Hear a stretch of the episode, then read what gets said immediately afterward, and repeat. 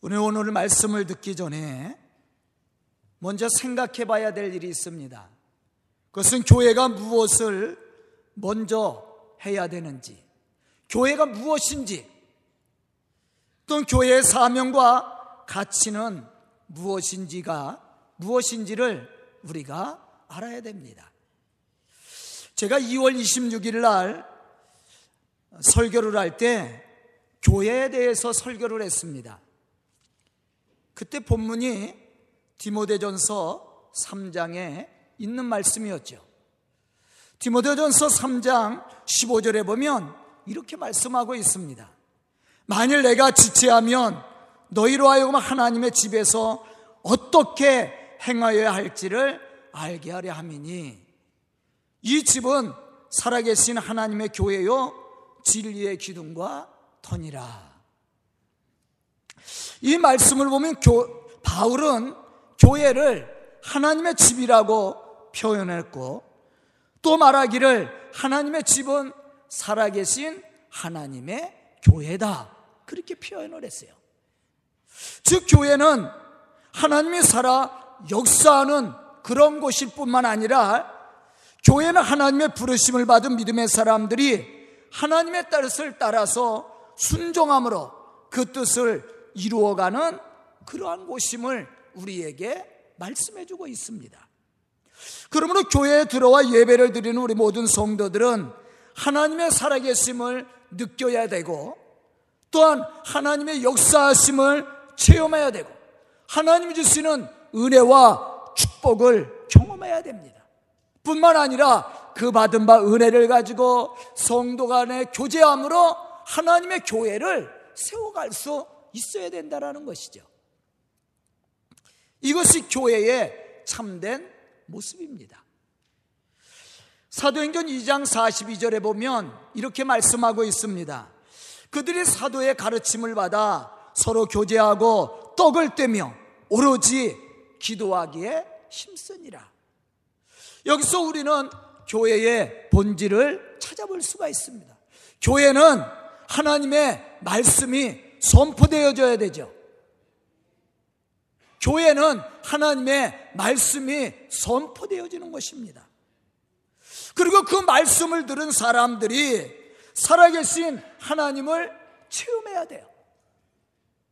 더 나아가서는 그런 하나님의 은혜를 체험한 사람들이 그 은혜를 따라 서로 교제하고 나누고 섬김으로 또 봉사함으로 하나님의 교회를 세워가야 된다는 것이죠. 더 나아가서는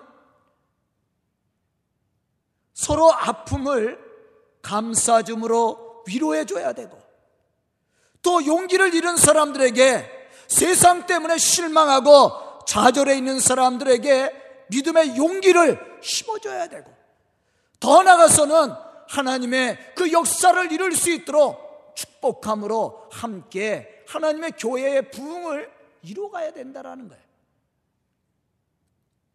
본문 11절로부터 12절에 보면 이러한 사실을, 사실에 대해서 우리에게 말씀해 주고 있습니다.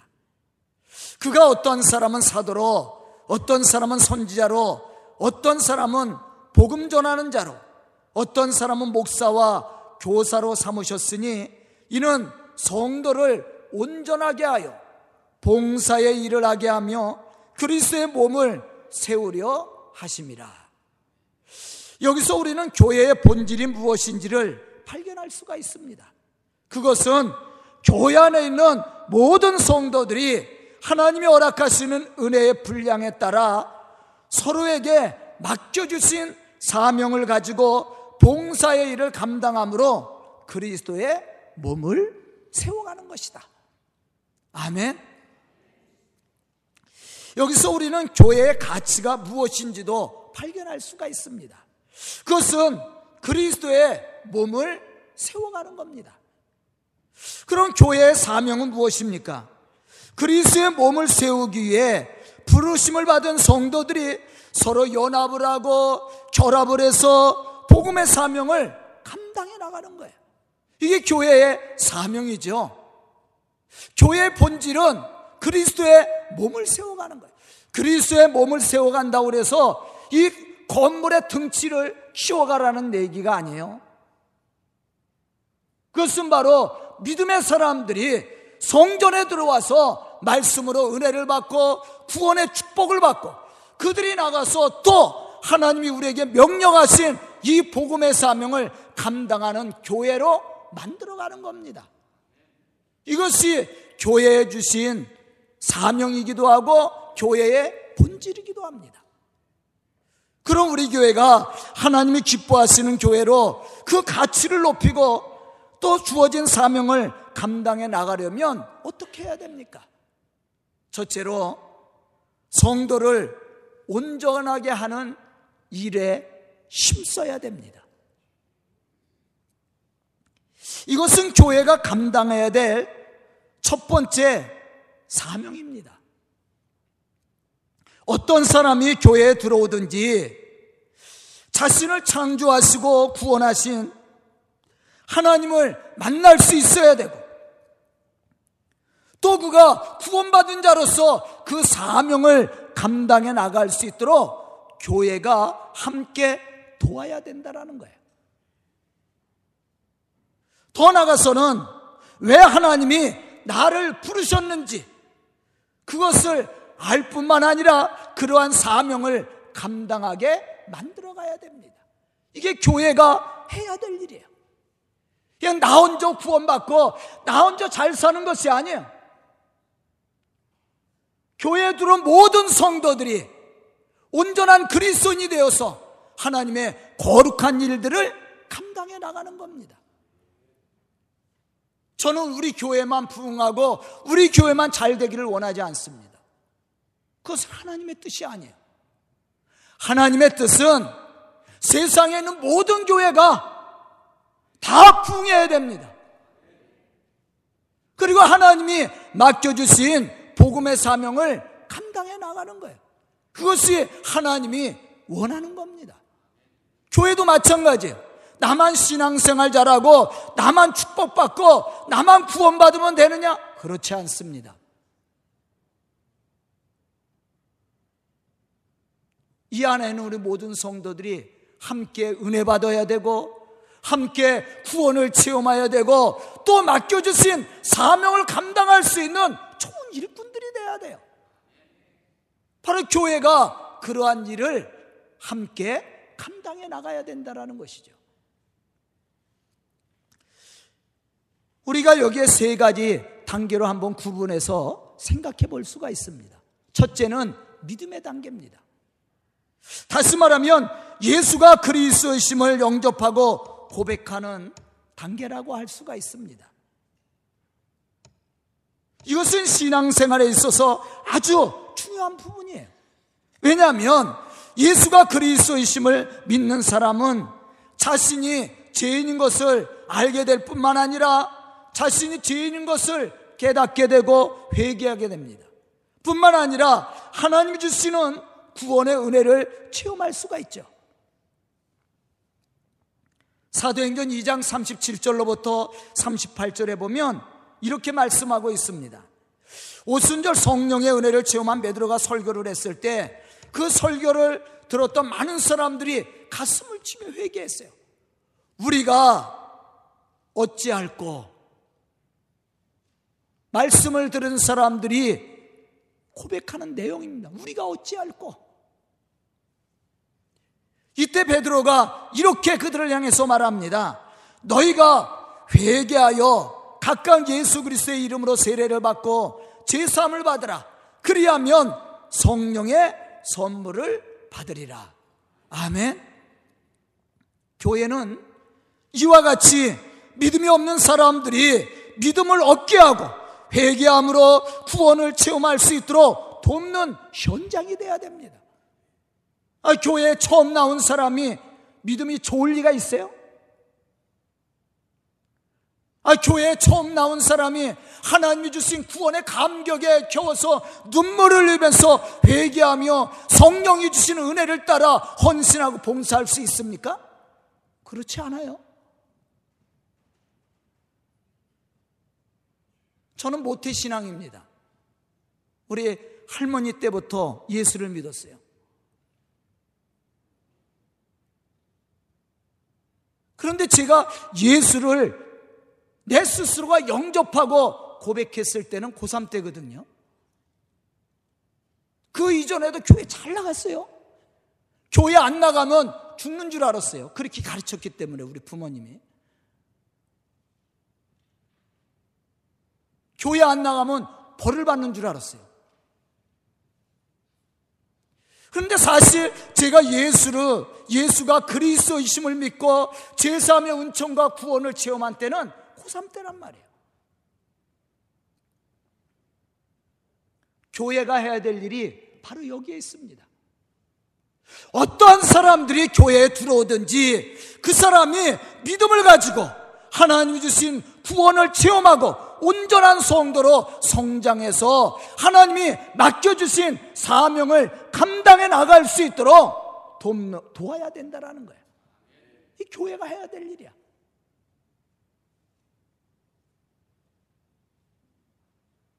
두 번째는 믿음의 가치를 발견함으로 사명 의식을 갖게 하는 겁니다. 처음에는 믿음의 단계라고 하면 두 번째는 사명 의식을 깨닫는 겁니다. 여기서 우리가 생각해야 될 것은 정말 하나님이 기뻐하시는 교회가 어떤 교회인지를 생각해 봐야 된다라는 거예요. 하나님은 그저 많은 사람들이 모여 예배나 드리고 서로 교제하고 봉사함으로 만족하며 돌아가는 그러한 교회가 되기를 원하지 않습니다. 하나님이 원하시는 교회는 사명 의식을 가지고 맡겨주신 이 복음의 사명을 감당하는 교회야. 모든 성도들이 하나님 주신 이 복음의 사명을 깨닫고 그 사명을 감당하기에 헌신하고 봉사함으로 하나님의 거룩한 역사를 이루어갈 수 있는 그러한 교회가 되기를 원하신다라는 거죠. 본문 11절로부터 12절에서 말씀하고 있듯이 어떤 은사를 받았든지 그 받은 바 은사의 능력에 따라 그리스도의 몸을 세우는데 최선을 다하는 교회를 말하고 있습니다. 저는 우리 교회가 이러한 사명의식을 깨닫고 하나님의 이 거룩한 교회를 하나님의 뜻에 합당한 교회로 만들어가는 그런 믿음의 교회와 성도들이 될 수 있기를 주의 이름으로 축원합니다. 세 번째는 책임의 짐을 질 수 있는 교회. 그냥 사명의식만 깨닫고 하는 교회가 아니라 짐을 질 수 있는 교회.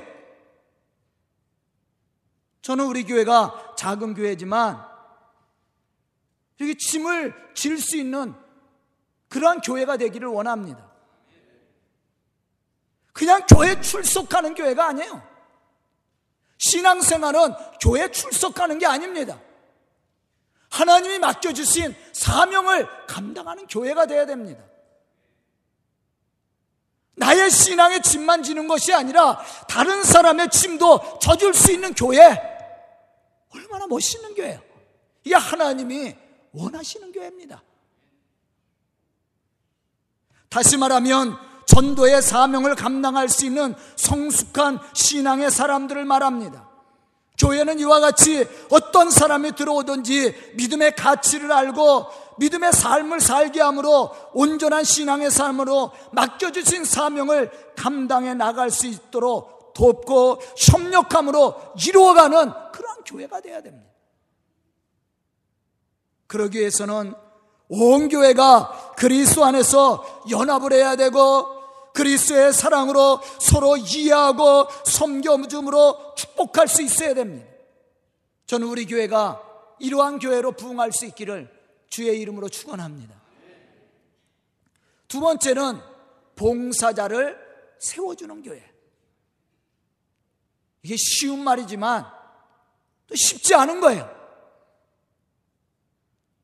본문 12절에 보면 이렇게 말씀하고 있습니다. 이런 성도를 온전하게 하여 봉사에 일을 하게 하며 그리스의 몸을 세우려 하심이라. 이 교회가 부흥 부흥하고 하나님의 거룩한 역사를 이루어가기 위해서는 봉사자들이 나와야 돼. 헌신자들이 나와야 돼. 그런데 더 중요한 것은 그러한 봉사자와 헌신자들이 나올 때 그들을 축복함으로 더 힘을 내서 일할 수 있는 돕는 자들이 나와야 돼.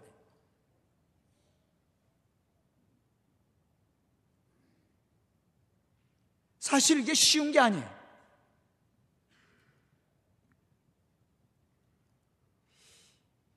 교회 안에 믿음, 교회 안에 있는 믿음의 사람들이 봉사의 일을 감당할 수 있도록 축복하는 일. 이것이 쉬운 것만은 아닙니다. 왜냐하면 사람들 속에는 이기심이 들어가 있어.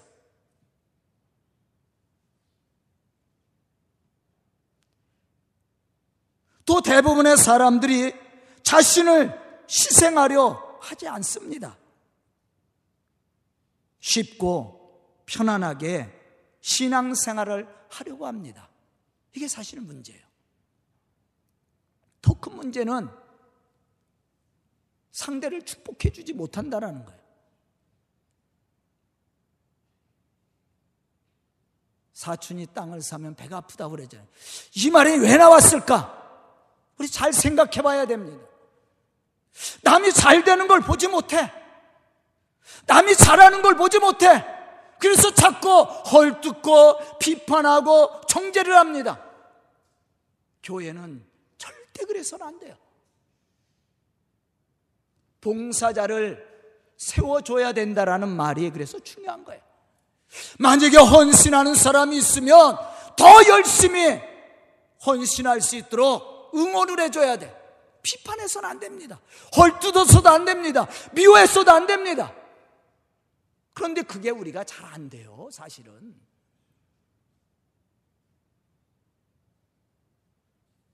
그런데 좋은 교회가 되기 위해서는 하나님의 부르심에 합당한 교회로서 그 사명을 감당해 나가기 위해서는 바로 우리가 그 일을 감당해야 됩니다.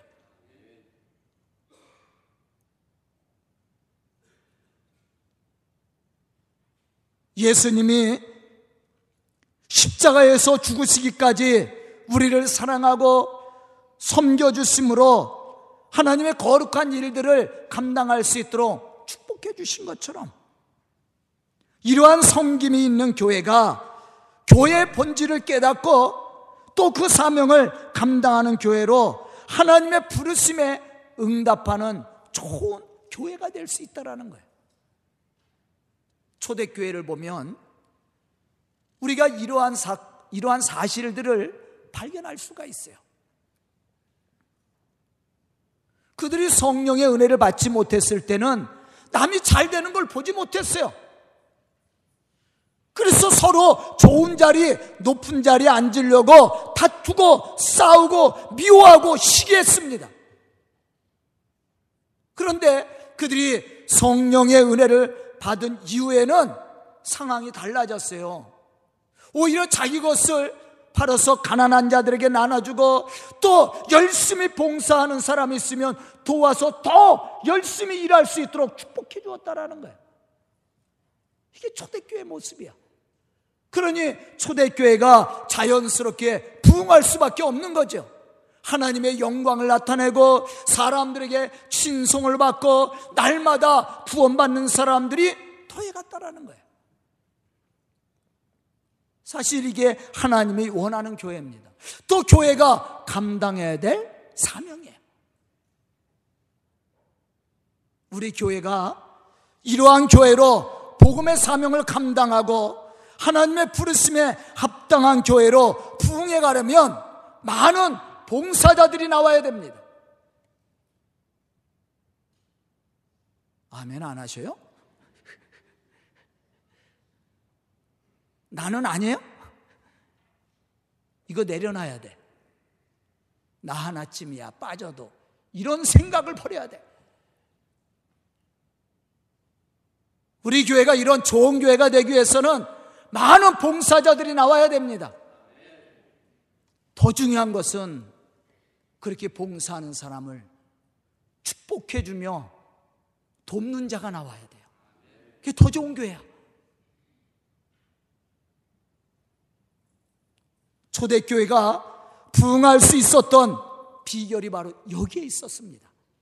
그들이 성령의 은혜를 받기 전에는 아까 제가 얘기한 대로 서로 욕심과 탐심 때문에 서로를 비방하고 높은 자리에 앉으려고 다투고 싸웠어요.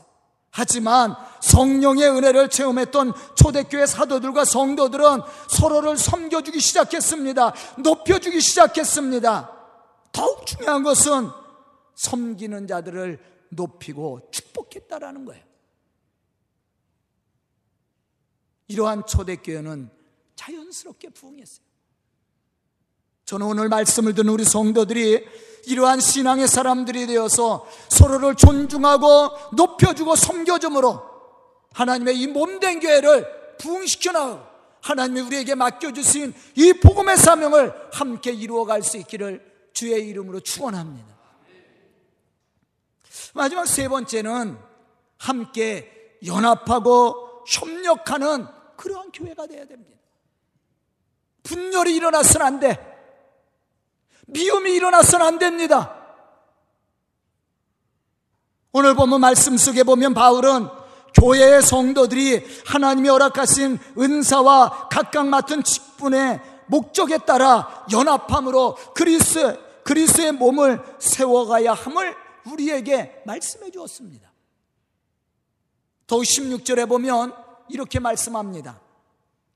그에게서 온몸이 각마디를 통하여 도움을 받으며 연결되고 결합되어 각 지체의 분량대로 역사하여 그 몸을 자라게 하며 사랑 안에서 스스로 세우느니라. 아멘. 이게 멋있는 교회예요. 이게 살아있는 교회입니다. 부흥하는 교회야.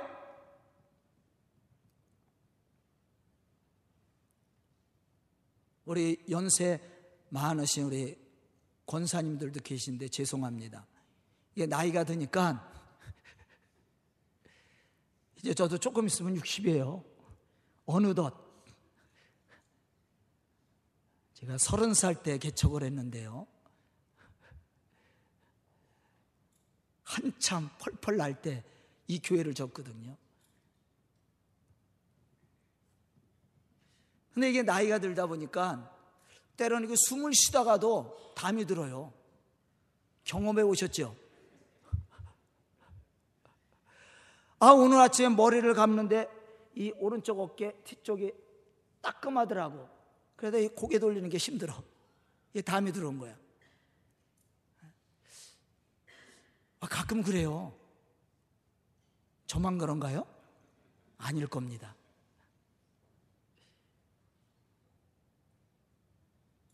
그러면 거기만 아프냐? 이렇게 고개를 돌리면 여기만 아픈 게 아니라 온몸이 다 아파. 불편해. 몸이 건강하려면요. 우리의 온몸에 있는 지체들이 그 맡겨진 분량대로 여기서는 역사한다 그랬단 말이에요. 그 사명을 잘 감당해야 돼요. 어느 한 분이, 한 부분이 고장이 나면 그 부분만 고장이 나는 것이 아니라 몸 전체가 고장이 나는 거예요. 그런 것처럼 교회도 마찬가지예요. 온몸이 각 마디를 통하여 도움을 받으며 연결이 되고 결합이 되어서 각 지체 분량대로 역사할 때 몸은 자란다. 그리고 건강하게 세워진다. 그렇게 표현했어요. 그럼 우리 교회가 건강한 교회로 하나님의 이 역사를 이루어 가려면 어떻게 해야 됩니까? 지체된 우리 성도들이 맡겨진 분량대로 사명을 감당해야 돼요. 봉사함으로 헌신해야 됩니다. 서로 축복하고 연합을 해야 돼. 결합을 해야 돼. 혼자 잘하는 것이 아니에요. 혼자만 잘해서는 안 돼요. 연합이 되고 연결이 돼서 그 마디를 통해서 서로 어떻게 해야 돼요? 주어진 달란트대로 사명을 감당해야 돼. 그래야 몸이 자라는 것처럼 교회가 부흥하는 겁니다. 교회가 부흥하게 되면 자연스럽게 그리스도의 몸은 세워지는 거야. 아멘. 이러한 사실에 대해서 바울이 오늘 말씀 속에서 우리에게 가르쳐 주고 있어요. 여기서 그 몸이 가르치고 있는 것은 무엇입니까? 그것은 교회입니다. 즉, 몸된 교회를 구성하고 있는 성도들이 서로 도움을 주고 그리스도 안에서 연결이 되어 연합하고 결합하여 맡겨진 믿음의 분량대로 봉사함으로 섬겨줄 때 교회는 자라게 되고 세워지게 되고 하나님의 역사를 이루는 축복의 교회가 되는 거예요. 초대교회가 어떻게 부흥했습니까? 각자 받은 바 은사와 믿음의 분량대로 봉사의 사명을 감당할 때 초대교회가 부흥했어요. 사도들은 말씀 전하고 기도하는 일에 전무하고 또한 믿음의 일꾼들을 세워서 교회에 돕는 일로 함께 협력할 때 교회가 부흥했다라는 거예요. 여기서 우리가 한 가지 분명히 하고 넘어가야 될 것이 있습니다. 그것은 하나님이 교회를 세우신 목적이 무엇이냐는 겁니다. 하나님이 교회를 세우신 궁극적인 목적은 죄로 인해 죽어가는 영혼들의 영적 회복과 구원에 있습니다. 이 교회가 감당해야 될 사명이기도 하고 목적이기도 합니다. 우리가 해야 될 일이 뭐예요? 예수를 모르는 사람들을 전도해서 그들의 영적 신앙을 회복시키고 그들의 구원받은 성도로서 또 맡겨진 복음의 사명을 감당하게 하는 일, 이게 교회가 감당해야 될 사명이기도 하고 하나님이 교회를 세우신 목적이기도 합니다. 만약 우리 교회가 이러한 사명의식을 깨닫지 못하고 각 지체 분량대로 봉사일을 감당하지 않는다면 능력을 상실한 교회요. 목적을 잃고 방황하는 교회가 될 수밖에 없는 거예요. 이러한 교회는 하나님을 기쁘시게 할 수 없습니다. 하지만 부흥하는 교회는 하나님이 허락하신 사명의식을 깨닫고 영원 구원을 위해서 각자에게 허락하신 믿음의 분량대로 봉사하는 교회. 더욱 본문 13절에서 말씀하고 있듯이 교회 안에 있는 모든 성도들이 하나님의 아들을 믿는 것과 아는 일에 하나가 되어서 온전한 신앙의 사람들로 그리스의 장성한 분량에 충만한 데까지 이르러야 된다라는 거예요. 왜냐하면 이러한 믿음의 사람이 될 때 비로소 맡겨주신 이 복음의 사명을 감당해 나갈 수 있기 때문이라는 사실입니다. 이 사람이 하나님의 교회를 세우는 사람이야. 그리스의 몸 된 교회를 세우고 부흥시키는 믿음의 일꾼이 되는 거예요. 참으로 오늘 말씀을 듣는 우리 성도들은 하나님의 구속의 은혜를 체험한 믿음의 사람들로 하나님의 부르심의 목적을 깨닫고 한 영혼 구원과 하나님 나라 확장을 위해 서로 연합하고 협력하여 교회 부흥을 일으키는 그러한 믿음의 사람들, 그러한 축복의 사람들, 그러한 능력의 사람들이 될 수 있기를 주의 이름으로 축원합니다. 기도드리겠습니다. 은혜로우신 아버지 하나님 감사합니다.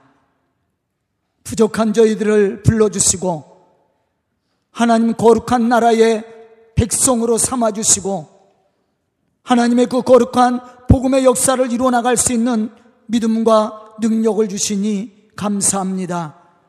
이 시간 말씀을 듣고 결단한 우리 성도들 믿음의 사람들로 부족함이 없도록 인도하여 주시옵소서 하나님의 부르심에 합당하게 응답하며 또한 주어진 사명 감당함으로 하나님의 몸된 교회를 부흥시켜 나갈 수 있도록 축복하여 주시옵소서 우리 성도들을 통해 이 교회가 품게 하여 주시고 또 이 교회를 통해 하나님의 복음의 역사를 이루어나갈 수 있도록 은혜와 축복을 더하여 주시옵소서 예수님의 이름 받들어 축복하며 기도드리옵나이다. 아멘.